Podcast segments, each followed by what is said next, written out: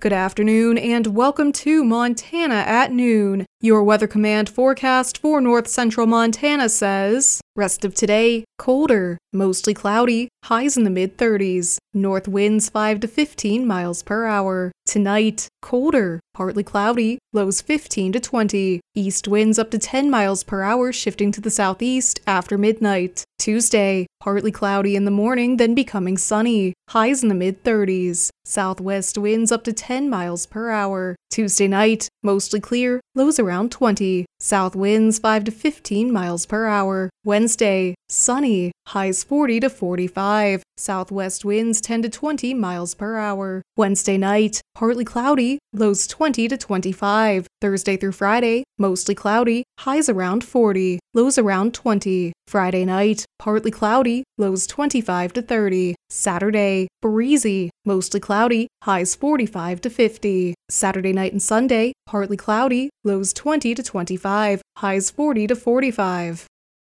Here are today's news headlines. With the Montana Office of Public Instruction accepting $57.7 million on behalf of public schools, new media broadcasters sat down with Elsie Arntzen, Montana State Superintendent of the Office of Public Instruction, who talked about working together to help public education. If we can have government, which is a department that works with our natural resources, and mine agency that works with education, if we can all work together, making sure that Montana can be the best place for Montanans, whether you are young or whether you are anyone of any age, as well as wherever you live, that Montana's great beauty works for public education, and together it's a beautiful, great place to live. So I'm honored that these dollars are supporting taxpayers, and I'm very humbled that education in Montana is leading the nation in so many ways, that education works all the way through as we journey across our beautiful state. We also asked what a debt service fund is.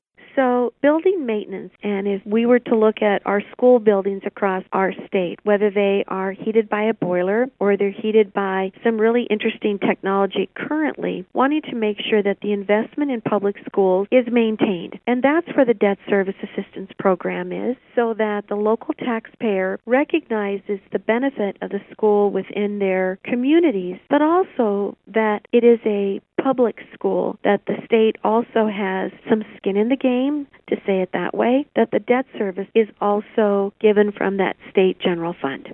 A Browning man who admitted to striking a woman with his vehicle and killing her in 2021 on the Blackfeet Indian Reservation was sentenced to one year and a day in prison to be followed by three years of supervised release. Jordan Joseph Morgan pleaded guilty in July to involuntary manslaughter. In a plea agreement in the case, the parties agreed that a specific recommendation of 12 months and one day imprisonment was appropriate. The court also ordered $10,600 in restitution. Chief U.S. District Judge Brian M. Morris presided over the case. Montana Fish, Wildlife, and Parks is seeking to fill a vacancy on an advisory council that monitors upland game bird enhancement program activities. The vacancy must be filled by someone who resides in Region 3, southwest Montana. Council members represent all FWP administrative regions and include upland game bird hunters, landowners, upland game bird biologists, and others who have conservation interests. The council member will be appointed by FWP Director Dustin Temple to participate in two meetings a year. Members will be asked to contribute to additional discussions throughout the four year term. To apply, visit the Upland Game Bird Advisory Council webpage on FWP's website.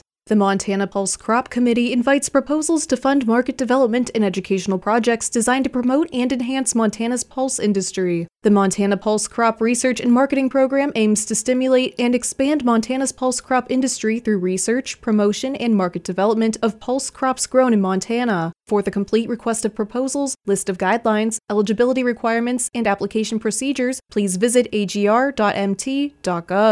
The Montana Pulse Crop Committee will determine funding awards. The Forest Service has announced that the Sourdough Canyon Bozeman Creek Trail number 454 is now back open to the public. The Bozeman District has announced that timber felling and flying of logs across the Sourdough Canyon Bozeman Creek Trail is ahead of schedule and activities are complete on the east side of Bozeman Creek. This portion of the fuels reduction contract and operations will be ongoing on the west side of Bozeman Creek. The public is advised to use caution and to stay on designated trails until operations are complete as there will still be activity adjacent to the Sourdough Canyon Trail. The U.S. Department of Energy announced results of an analysis highlighting that deployed at mass scale, geothermal heat pumps could decarbonize heating and cooling and save energy in U.S. buildings while reducing the need for new grid transmission. The analysis finds that retrofitting around 70% of U.S. buildings with GHPs could reduce electricity demand by as much as 13% by 2050 versus decarbonizing without GHPs. This reduction in demand would avoid as much as 24,500 miles of new grid transmission lines by 2050, enough to cross the continental United States eight times. Most GHP equipment for the US market is manufactured domestically, so increasing GHP deployment can also expand domestic industry and create local jobs to install and maintain the systems.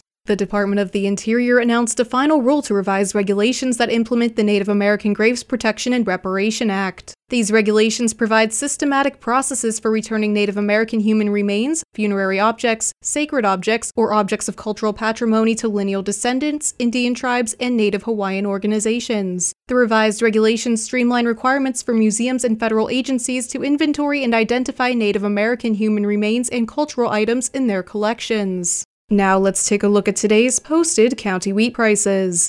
In Hill County, winter wheat is $6.01 and spring wheat is $6.70. In Blaine County, winter wheat is $5.91 and spring wheat is $6.65. In Liberty County, winter wheat is $6.06 and spring wheat is $6.70. In Chouteau County, winter wheat is $6.01 and spring wheat is $6.70. In Phillips County, winter wheat is $5.86 and spring wheat is $6.60. Those were today's news headlines and today's posted county wheat prices.